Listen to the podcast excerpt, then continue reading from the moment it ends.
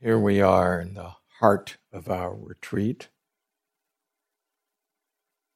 We have momentum, whether we're sitting at home or sitting here in the hall. We have momentum. We have momentum because we have practiced.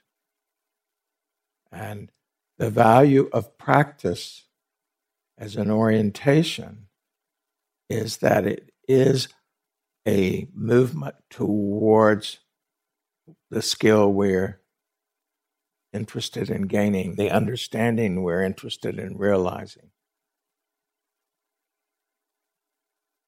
Resulting is not quite as effective as practice because in resulting, we tend to get caught in our liking when we feel like we're getting somewhere and not liking somewhere we're not. And we also, when we start to uh, practice resulting, we get this idea as though we know what we need. That we that which we're trying to learn, we know what that is. And therefore we, if we're not careful, we practice our concept. We practice acquiring our concept, our view about something, rather than staying available to the experience. Thus, the importance, uh, as uh, I believe Guy mentioned the other night, someone mentioned, uh, don't know mind. I think maybe I started with that the very first night also. This don't know mind, this Korean idea of, of uh, approaching from the humility of the reality that we don't know. So we're moving in a direction we, we that we can have some trust in. But thinking we know, it's a little tricky, huh? It's really tricky. How many times are we confused about that? How many times do we unlearn what we what we we've been trying in a certain way that's got a certain gripping in it? We have to find a way to let loose of that gripping because we're trying to impose. Thus, this thing that I uh, suggest for us all over and over again is that we're practicing practice. Practicing practice. I utilize this all the time in my own life. I am practicing practice. That I know, that is reliable to me. And speaking of reliable, we, again, whether we're practicing at home or here in this hall, we are exploring awareness. With this open don't know mind, where we're available both to understanding and to uh, direct experience, including the felt sense of awareness being uh, resting in knowing directly awareness. And Ajahn Sumedho says in many, many, many, many talks, the Venerable Sumedho, awareness is your refuge awareness of the changingness of feelings, of attitudes, of moods, of material change and emotional change. Stay with that because it's a refuge that is indestructible. It is not something that changes. It is a refuge that you can trust in. A refuge like Buddha, Dhamma, Sangha that It is an empowerment for all our practice. We are engaged in being mindful of consciousness. That's the kind of, of, of mindfulness we're practicing, being mindful of consciousness. And in, in this uh, particular aspect of consciousness that we are pointing to, which we are terming awareness, and sometimes term a field of awareness. And again, we are pointing to it in its um, unmoving nature. And so, in this reflection this evening, we'll visit for a short while this uh, contrast between stillness and movement.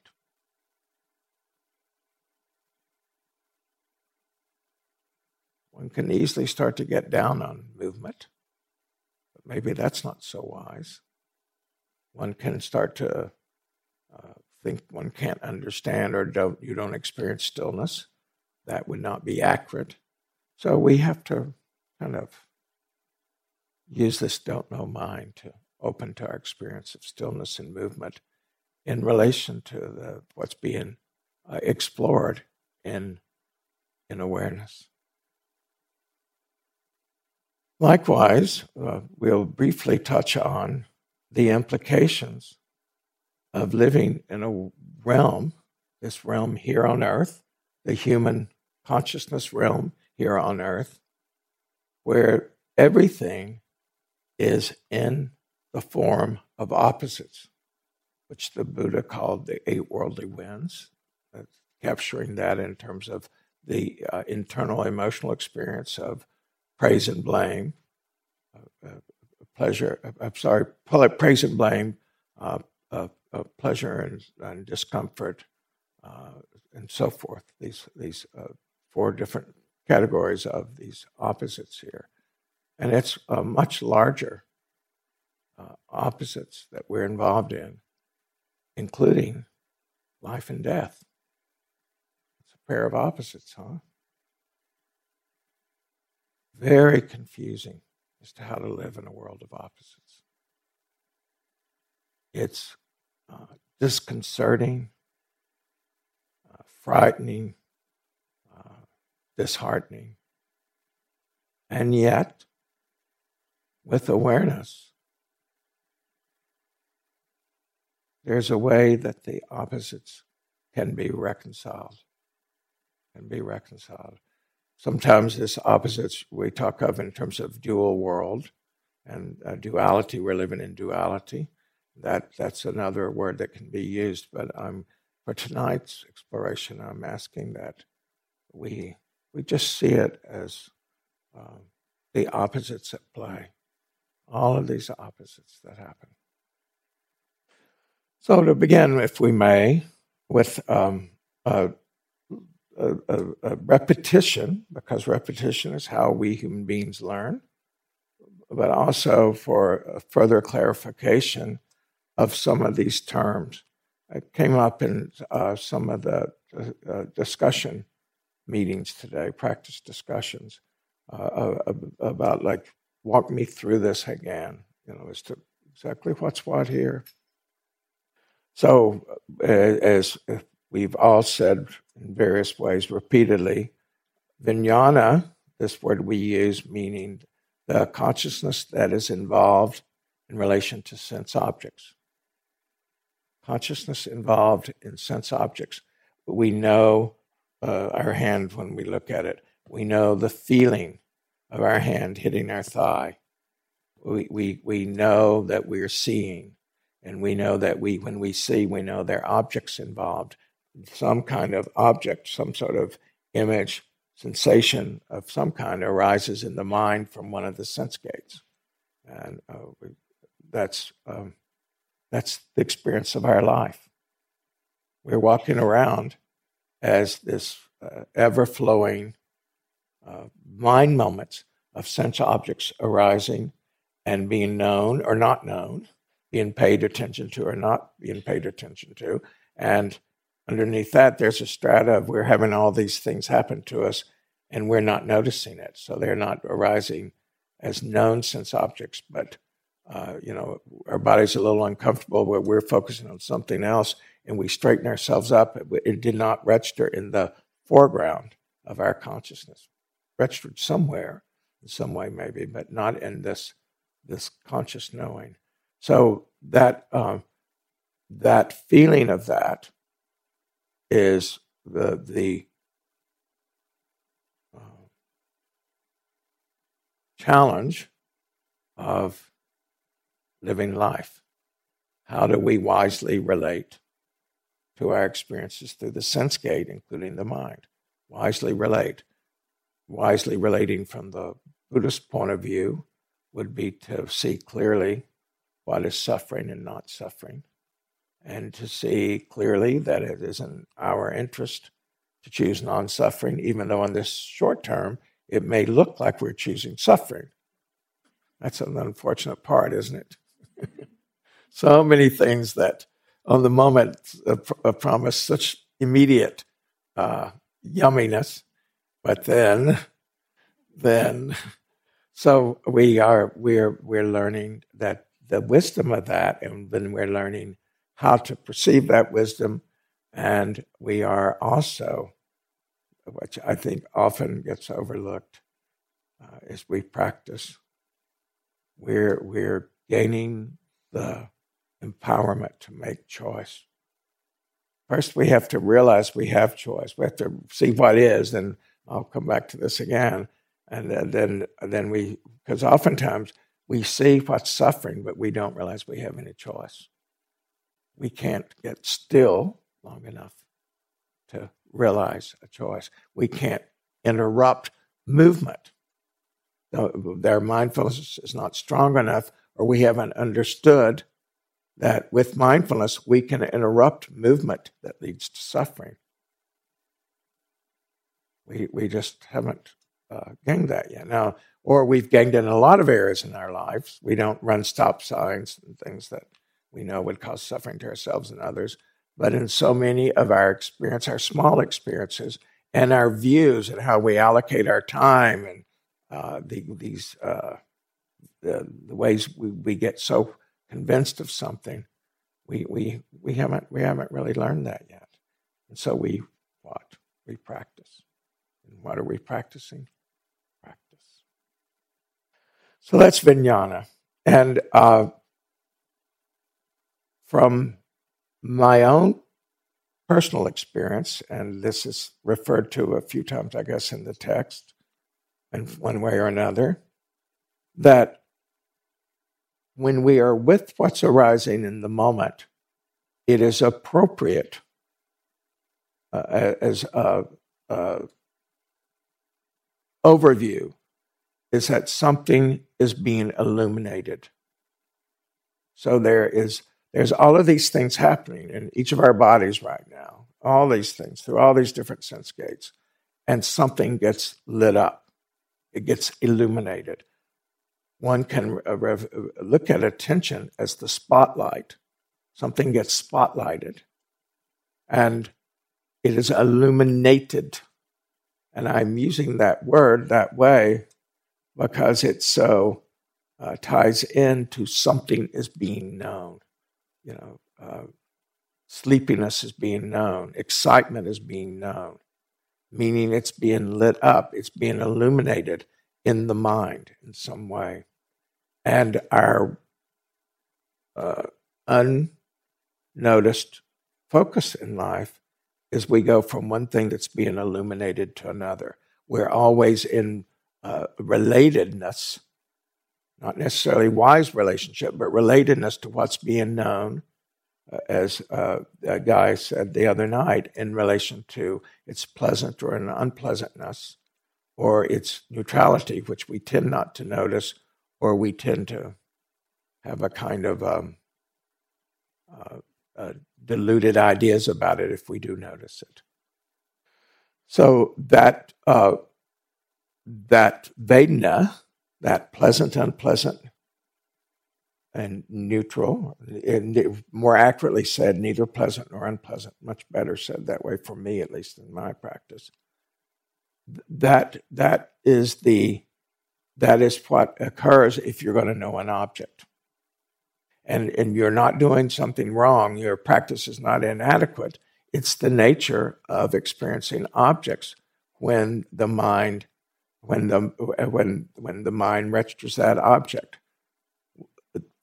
Awareness has uh, when awareness is present, we are more able to have a different relationship with that object.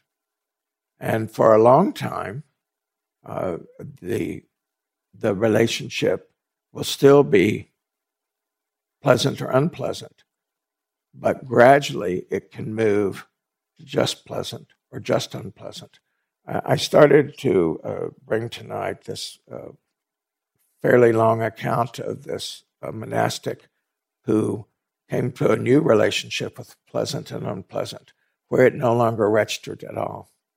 Things just did not register. He knew that things were pleasant or unpleasant, but he did not actually have a he did not have a felt experience of it any longer. It was not it was an intellectual recognition of pleasant and unpleasant, but his mind had zero interest in it.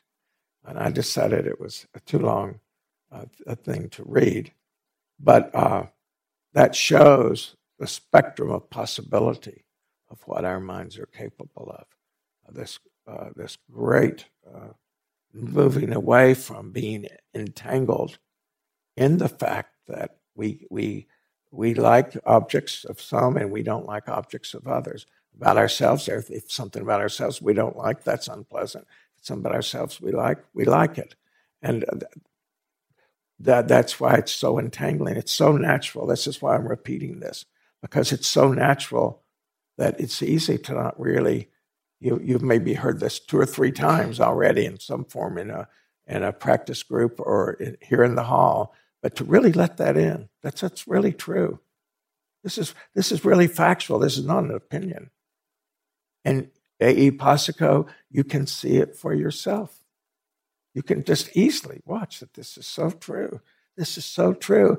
And, and uh, you, I can watch myself forget it. I can I can not have that perspective while I'm experiencing something that's you know small, traffic, you know, and it's unpleasant, and I make that traffic an object without really including me as part of traffic, but everybody else is including me, right? and uh, so, so the the the practice of, of mindfulness is that we, we, we insist that we notice.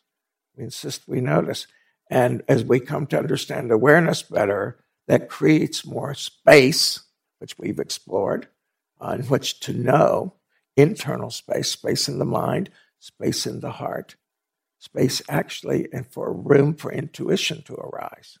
All three of those uh, forms of knowing, uh, because the, the, the awareness gives us a kind of shelter. It's a refuge, as uh, the Venerable Sumedho just told us. So, uh, as we as we move through our experience, again, I'm repeating here because it's this there there is just this kind of uh, uh, moment of of something something's registering in our brain nervous system through some sense gate and then we have uh, uh, this we we uh, and we understand it. We have a perception of it. That's that word sanya that um, sanya that that guy was mentioning, and then uh, we uh, as we we start to uh, we start to relate to it. We have mental impressions about it, and then we have we have all of this surround around everything that comes up.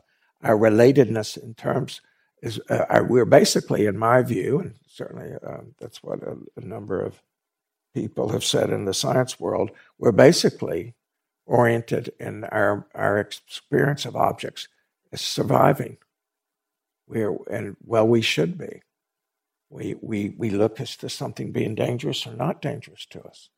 And how are we going to survive eh, from the beginning of humankind uh, without, without that sense of that, without that orientation. So it is most hardwired in. And to this day, it's essential for us. So we have a perception bias in that way. We, we narrow our attention, even eating something that doesn't taste right. When we were out on the savannah, that was an indication not to eat it. So we the the the the Vedana feeling is part of survival. It's, it's not a bad thing in any way. And of course, it also makes life very rich. The, the, the, the pleasant and uh, even the unpleasant uh, has ways that it, it, makes, it makes life more textured and creates a contrast that kind of keeps us interested. Uh, oh, it's, we're, we, we're stimulant oriented we like stimulation. Uh, that's our, we're human beasts, like to be stimulated, and pleasant and unpleasant are quite stimulating in that way. And we know from childhood on, if the baby is not stimulated, it won't thrive. And there's, we, we, that's well documented. Failure to thrive, as talked about. And so uh, we're still involved in being stimulated in a way that will allow us to uh, be to thrive. But now we're thriving in a more subtle way, a more refined way to live in this world of opposites. More refined. Sati and, and the ways that we relate to sati, that to our mindfulness, mindfulness being this wonderful tool for uh, uh, clarifying what, what, what, how are we relating to uh, objects that arise in the mind, and is, is, is, is that skillful or not, the way we're relating to it? Is it, uh, are we able, are we actually evaluating it? Are we just acting on impulse? And impulse is often quite dangerous uh, in, in, in, big ways and just in general in terms of uh, if we can act on impulse towards goals that are not wholesome goals from a Buddhist perspective. And uh, that would include doing things that would harm ourselves or others out of impulse. And there's so much of that going on right now, as you know, in all aspects of our life with all populations things coming out of impulse. So that mindfulness recognizes that impulse is not wholesome, but also mindfulness can recognize the the the uh, even though we're going in the right direction, we're going towards something that would be be part of wise effort. That our means of getting there is not we're not being skillful about how we're doing it. We're dealing with our difficult friend, sibling, parent, child, and we can know that what we're doing is really not skillful because we've done it many times before. And yet we can watch ourselves doing it again. Mindfulness, as it matures in that area, you know it before you start it, or you start it and you back out of it and you correct in the middle. The mindfulness uh, brings the wisdom to the whole process. So, mindfulness not just meet the surface of the experience, but it penetrates the experience. The, the 12 insights of the Four Noble Truths, uh, uh, as taught to me by Sumedho, has this whole idea of penetrating, having a deep understanding, a, a deep relationship with the moments of our experience in this way. And again, for every stage of this, the awareness is helpful. It's not something separate, although it is its own, it's, it's, it's its own aspect of consciousness, but it's not separate from everything we've studied all along. And it is just another form of mindfulness. It's a different thing that's being known, being related to through, through our mindfulness practice. So we are still doing that. And it is, uh, uh, it's vipassana. What we're doing is vipassana. And so we, we, we, we, apply, we, we apply all of this and we end up with being able to have a kind of uh, recognition of what is a wise choice. What's a wise choice? The more aware of uh, awareness, the more there is this presence of knowing capacity that there's we we're we're resting back in that knowing that that is so so empowering to this process for us. And that's why we bother to study this. We we study this we practice this we explore it we open to it. We are available to have it uh, reveal itself to us for it to be known uh, and uh, because it is so, so useful to us. We, we've done, uh, a Guy took us through new ways of this afternoon of, of knowing awareness. Sally this morning took us through a new way. We'll look at a new way tonight. But the, the process, however we get there, just having a general interest in, okay, I want to be aware of what I'm knowing. I want to see this process of knowing. I want to have it be part of my experience.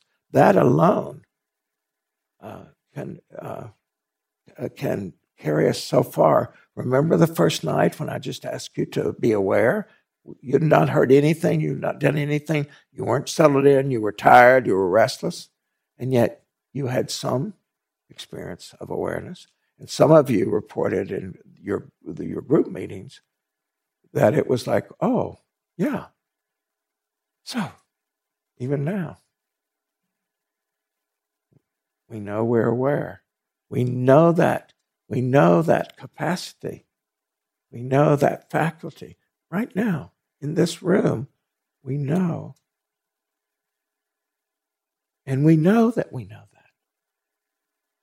That's the part we tend to forget. We don't, we don't, we, we can know it glancingly, but we don't occupy it. We don't let it in. It does not become available for wisdom, for compassion, for love. This knowing that we know this awareness, it settles us. It creates space. It uh, uh, it it um, takes away the some of the enchantment of impulse, of ideation, of what we uh, what we uh, find positive in a way that we start to grasp after it, cling to it, become identified with it. That leads independent origination to suffering. And so, uh, as we bring new awareness into our sati practice, it does become mahasati. It is a greater inclusion in the mindfulness practice. We have yet another uh, uh, set of practices of wisdom that enhances our ability to practice vipassana it enhances the likelihood of, of insight. For one reason is because it is such a refuge, as I've just described about all this impulse. So that alone is so useful.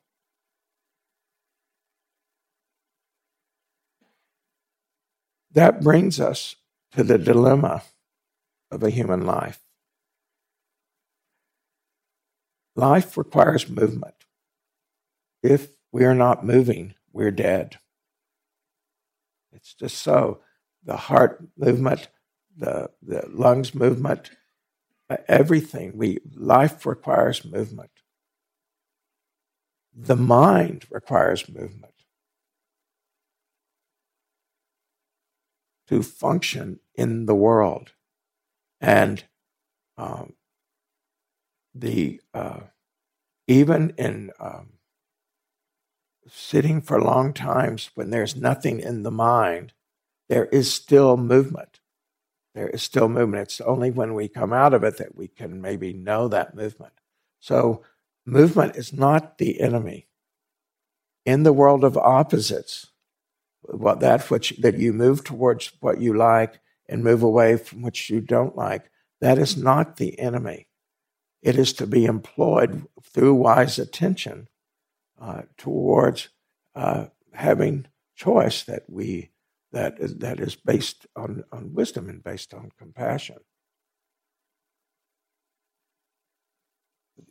Repeating what was said the other night uh, about um, the mind that's aware of awareness doesn't send its knowing outside this awareness.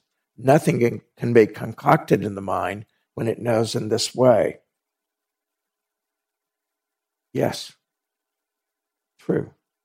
But you got to figure out how to get from here to Detroit as you're driving. And so there is a movement out into the world, into the world of opposites. Detroit's this way and Mexico's this way. those are opposite ways. Although, if you kept going far enough, you could come back around, but take a little bit longer. So, uh, the the, this that which knows is what's not moving. You are you are you're, you're in meditation in this retreat, we are encouraging the the the, the resting as, as, as completely in the awareness as possible. So we we are we're saying you can just rest there, and there's no movement, or very little movement, or there's movement, but you there's the, the the movement is in the background, and this this non-moving, the stillness of knowing that doesn't move to objects is there in the foreground, or uh, even further, there's there is this degree of pure awareness where there is not movement at all that's being known in any way. Again, the, this is an integrated uh, experience. It's it's not an either or. Although we, we when we emphasize the awareness, then that's to deeply know it and have more access to it. But it's not an either or. We're not trying to. Uh, we're not creating silos of experience. We're not siloing. We're we're wanting a uh, we're wanting a, a, way of our aspiration in terms of having wise wise view and wise intention with our mindfulness and our right effort and so forth, and our taking that into the, the, the, the daily life stuff. Is this kind of integration of this, this, this being embodied in a new way, being embodied so that we have access to appropriate response in the moment.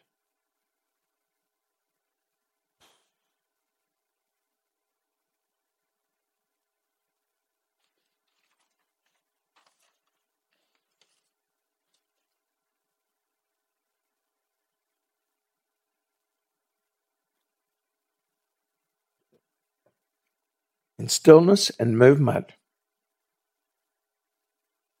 we employ each movement necessary. We're not trying to get rid of movement, having a wise relationship with in regards to movement, but not get rid of it, but not always be the uh, yo-yo at the end of the string in relation to movement. To have choice at times, to have no movement have choice? No. We just stop. There's sense of that we don't know what we're doing, so we stop.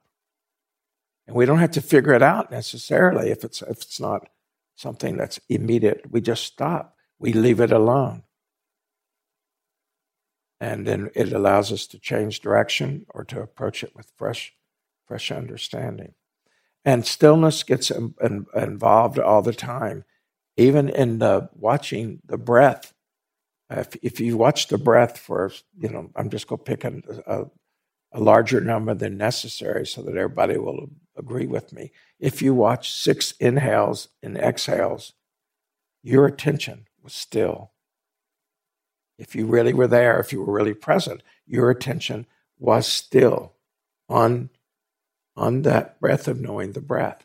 So we employ stillness all the time if we didn't have moments of stillness that interrupt all of this franticness that of, of the exterior, but mostly the franticness of our mind, we would we would go crazy. We would all go crazy. We would all get disoriented. We would get um, uh, we would have all sorts of uh, psychological, uh, cognitive problems. We utilize stillness all the time and to know that and to trust that you already know the stillness in this way that we're pointing to here in uh, with awareness. And likewise when uh, when uh, you are in neighborhood concentration so where the, the, the for whatever reason all the hindrances are at bay. There's a your mind is collected and unified as we've encouraged you to do on this and many other retreats.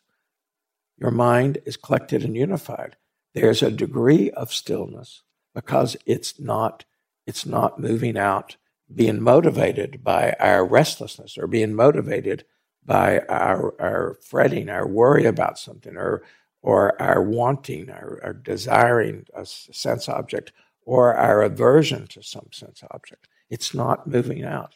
The mind's not moving out, just like she said, Upasika says, the mind that's aware of awareness doesn't need to send its knowing outside this awareness. When if the mind knows in this way, and there's an inward stay in an untangled knowing. So we have many moments of untangled knowing. You're not caught, I'm not caught, no one here is caught all the time in all of the things that's happening. I, I so encourage you to uh, acknowledge that to yourself, that you're not always caught. It can seem like we always are caught. Maha Boowa, the mind is the one who knows that pain arises, remains, and vanishes. The mind is the one who arises, remains, and the, I'm sorry, the mind isn't the one who arises, remains, and vanishes like the body or the feeling. So we, thus knowing is the balancing for the movement. We are balancing. We are balancing it so that all of this pull and push of the opposites. Oh, I want this, I don't want that.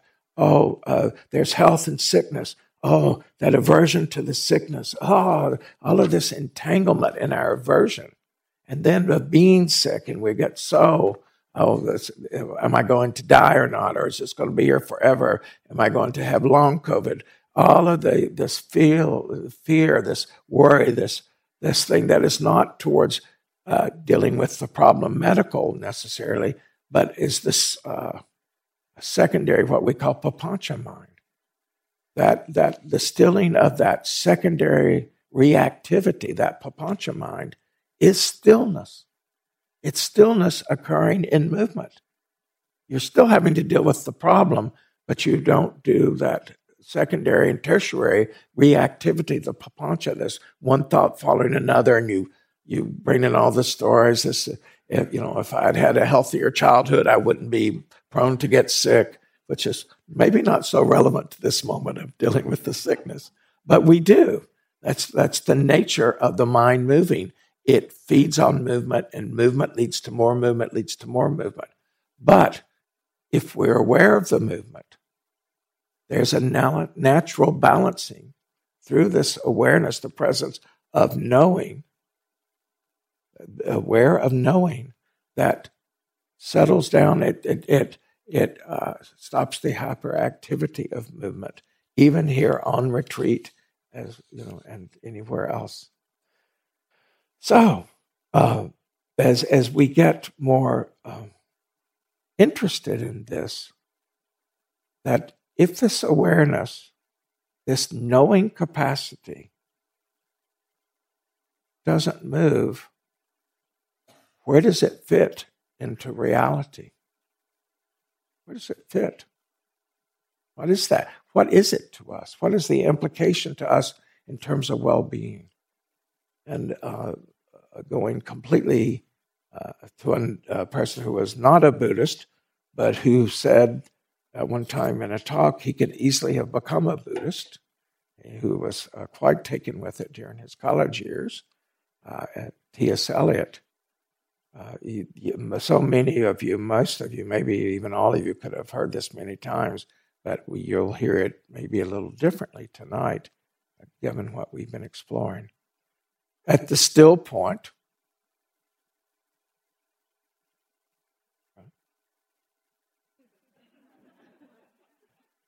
really tune in because he's speaking to each of us. He's really saying, he's describing the way it is. That's very, very, very Buddhist. This is in the four quartets, and uh, he, he, he borrows heavily from Buddhist teachings and uh, and uh, Hindu teachings, the, the Vedas, everything. And this is very, very, very Buddhist. At the still point of the turning world,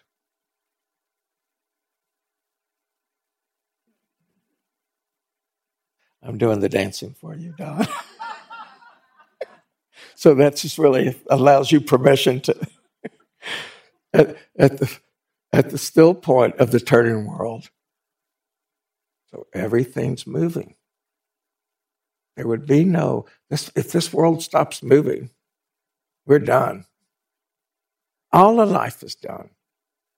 At the still point of the turning world, neither flesh nor fleshless, neither from nor towards, at the still point, there the dance is.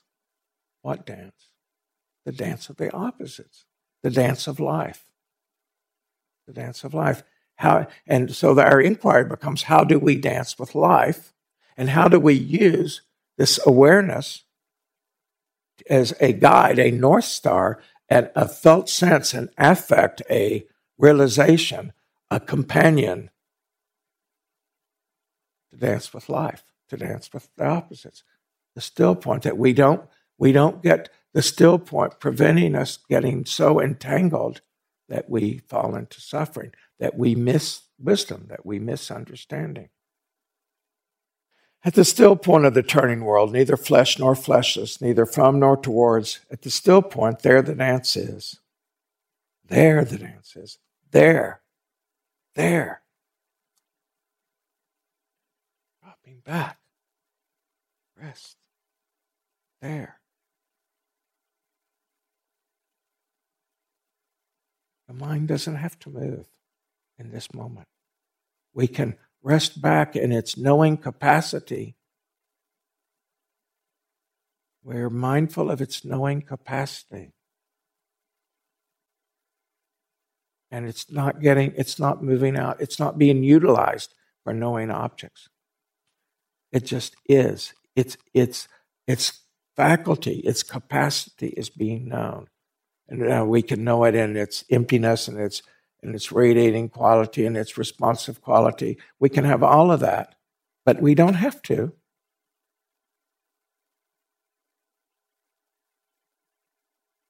You can do it right now. We've done it repeatedly here in five minutes. Learning, making that a habit, integrating it, having it be second nature, of what the way you meet the world. You meet the world uh, with from this awareness rather from uh, the identification with the entanglement. It doesn't mean we're not going to have entanglement. That's optimistic. Uh, uh, maybe next week some of us can get to be the Buddha, but for the rest of us, you know, we're going to have entanglement. We're going to have entanglement in our sit, but not always. And the degree of the entanglement can be so affected by this, by this, uh, uh, this turning the mind towards the knowing and away from that which is alluring to us. And, uh, and again, what can often be alluring is that we're dissatisfied with that we, we don't better understand or can't get the mind to have this ability to turn. So we can be judging the very thing that that you know, we we we're adding to the challenge of being able to turn towards knowing because we're going. I'm not turning towards knowing. I don't understand what this means, and da da da da. So we go off in this chain of associated thinking, the papancha mind. So that we get in, we get totally pulled away in the movement, or we go into the eddy of movement. You know, where we we have this this self criticizing eddy that we do over and over again and we've forgotten we totally have nothing to do now with knowing, knowing stillness, knowing, knowing awareness. It's our nature, and we learn to uh, the trained mind becomes uh, uh, less caught in that entanglement, and that's why we practice. So, at the still point of the turning world, neither flesh nor fleshless, neither from nor towards, at the still point, there the dance is, but neither arrest nor movement, and do not call it fixity, where past and future are gathered, neither movement from nor towards, neither ascent nor decline. It's just awareness. Pure and simple. It's turned inward.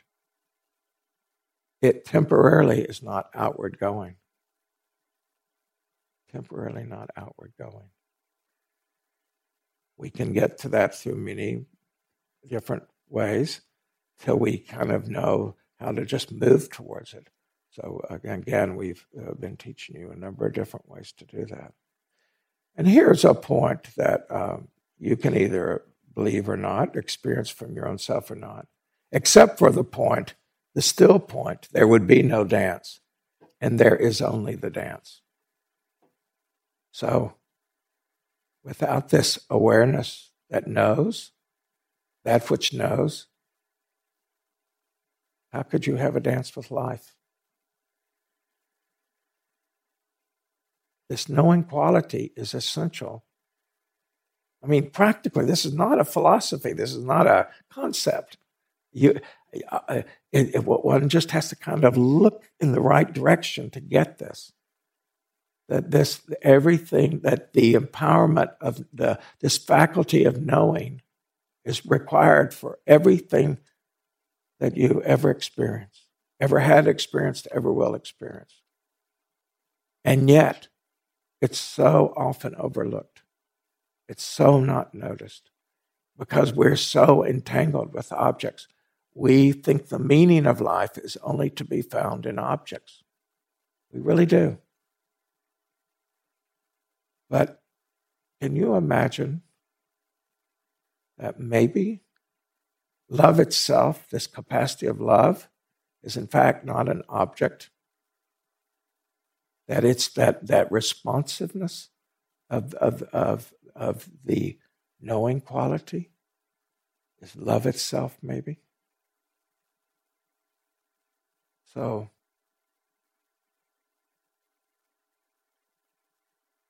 then maybe this knowing capacity is well worth our understanding.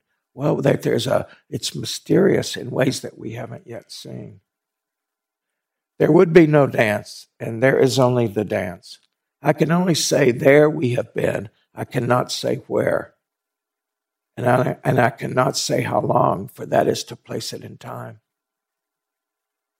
Those of you who've been absorbed, that the mind's been so settled, you know what it's like to be in the timeless. You don't know if you've sat for three minutes or, or three hours. You're so, you've been so, you've not been in time. You've been in the stillness of this, of this knowing capacity, this knowing capacity of consciousness that is refined far uh, more than this, the, the, the moment to movement of mind that's being registered as being known. Here is how he describes that feeling of well being. And some of you told us some wonderful things today about using space and using, uh, using awareness, just wonderful experiences you had. The inner freedom from practical desire. You're not moving out to your desires.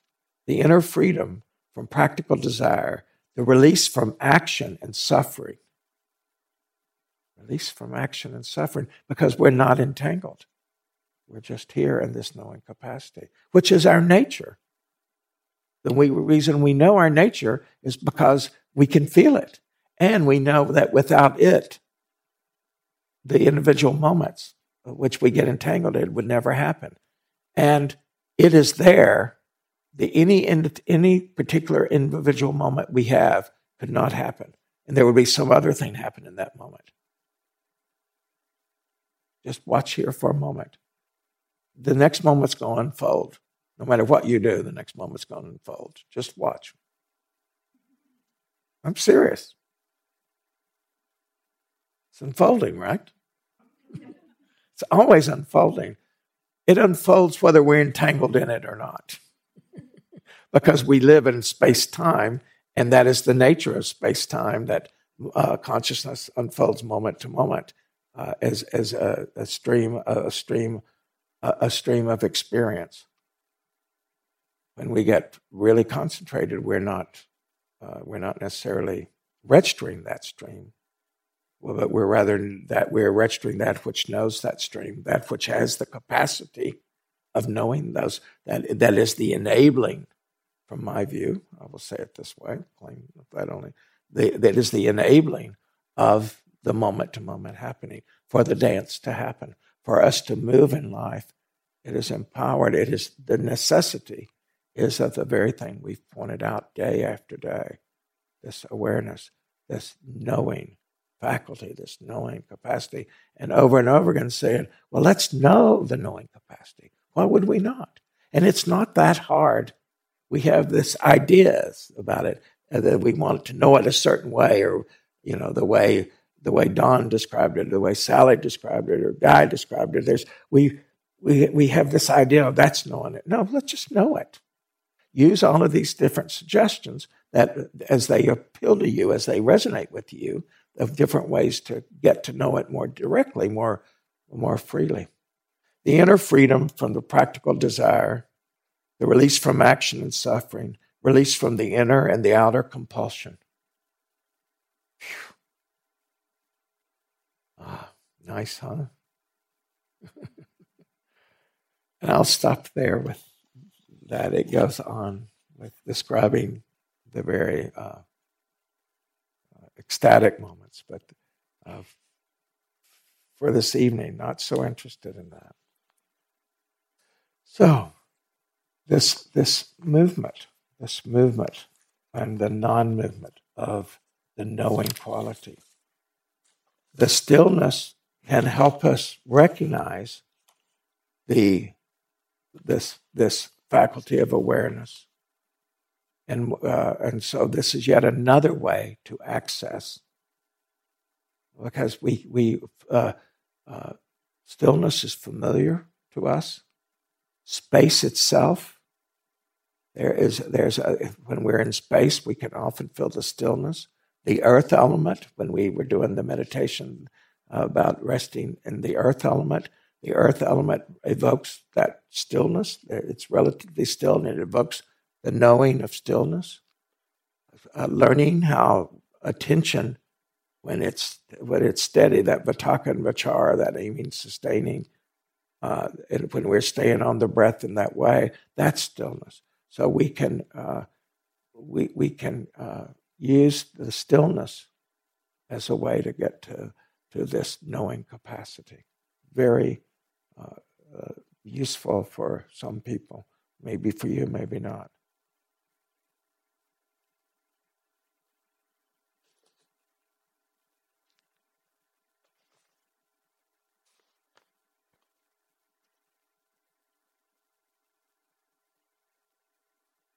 Ajahn, uh, that's not the right one, sorry.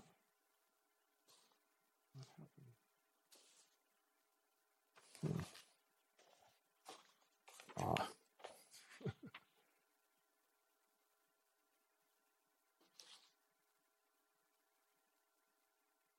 In using the term vipassana, it is important to know that it includes a variety of ways of practice. This is Ajahn Amaro speaking, in using the term vipassana, it is important to know that it includes a variety way, a variety of ways of practice, such as this being the knowing.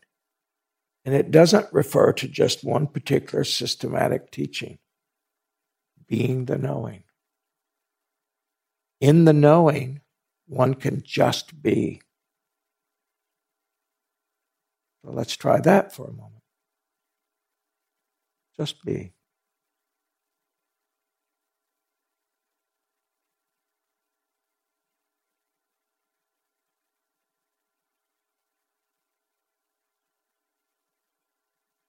What's present when you just be is what you can find is knowing and you and as a felt sense. So again, just be.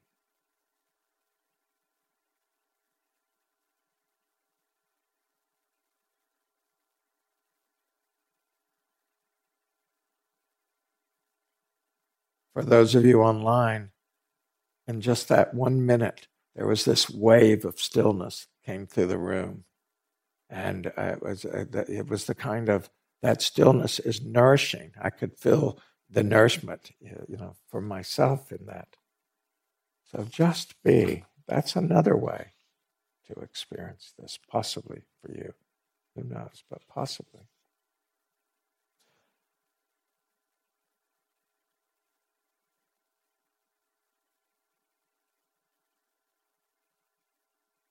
We we really have no choice but to live in movement. We really don't. We will be involved in doing till we die. We're also going to be involved in regular knowing till we die. We're knowing what time it is. We're knowing we need to go to the bathroom, whatever it may be. We're, we're knowing the sky's blue but we can be grounded in the being of this awareness. We've, it's, it's, it's available. The degrees of it is so dependent, the degrees of knowing, experience of that are so dependent on conditions beyond that which we, which we can control. Just, as far as I can tell, the way it is. There's so many larger, you know, karmic things and, and that condition us. So that's why the practicing practice, if just being, being that stillness, being the know, turning towards the knowing and sitting there in the knowing, walking in the knowing. You don't have to have your eyes closed. You can walk in that. Each step, what your primary experience is, is the presence of, of the knowing capacity and you're moving. You're, you're actually physically moving, and still you can have as a primary object to a degree, the knowing. If you go too far, you need to first hold on to something. If you go further still, you need to you need to sit down because you will lose you'll lose enough consciousness of the movement. But uh, that's here. That's here and now. Here and now. This this this uh, availability. We, we, and it's not that it's not a, it is our becoming available for it to arise in our knowing of knowing of knowing. It's, it's not that it's not available. They, uh, knowing is not an it to begin with. It doesn't have characteristics like, like other things has, as, uh, as we've said over and over. But but the idea that okay, I am I'm going to I'm I'm, I'm not I'm not like doing it. I'm I am turning towards it and just being with it. I'm just turning, and whatever I get when I turn, I'm just going to be with that. And then after a while, I will turn again because my mind's moved, so I'll just turn again. Just turn. Knowing, knowing. Knowing is knowing, knowing. And I, I there's a knowing, knowing, and it's got layers of that. I, we, we're backed up. We're not just doing the routine of it. We know that the, we know, we know the sincerity. We know that we know. We're, we're invested in it. It's registering in a deeper level. We know that we know knowing. The, the recognition that allows choice is there. It's it's it's uh, it's penetrating. Go back to that word of penetration. It is penetrating. It's it's it's knowing at its base, its core, unswerving knowing in this way. And so let's just sit in knowing for a moment, move on.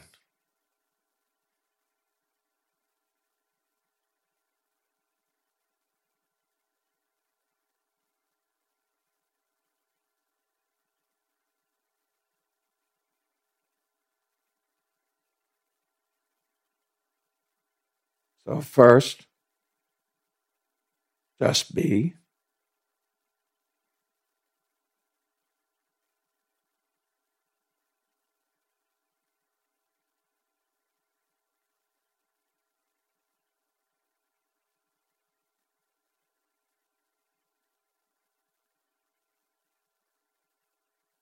Notice any degree of stillness.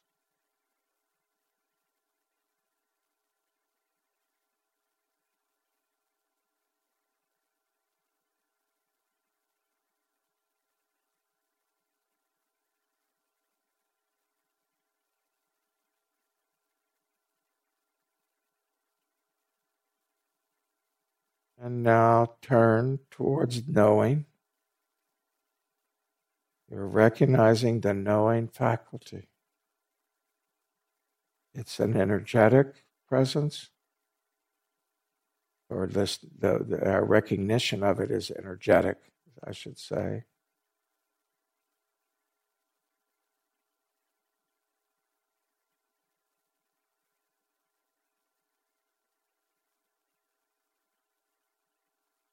I would ask that you know that you know. You, you know stillness, you know this, this awareness, this knowing faculty. And I'm asking you now to know that you know, to have that rec- second level of recognition. You know that you know it.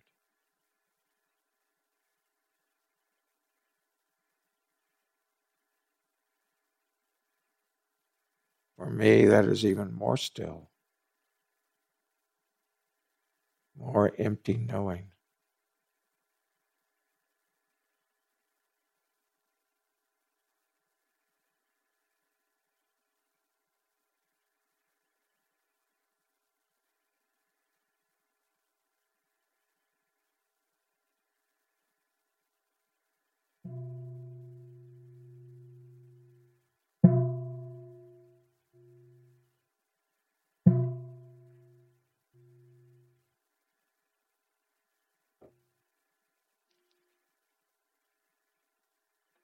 Thank you for your kind attention. Time for our walking practice. Uh, we'll be back at nine for sitting in stillness, knowing, knowing.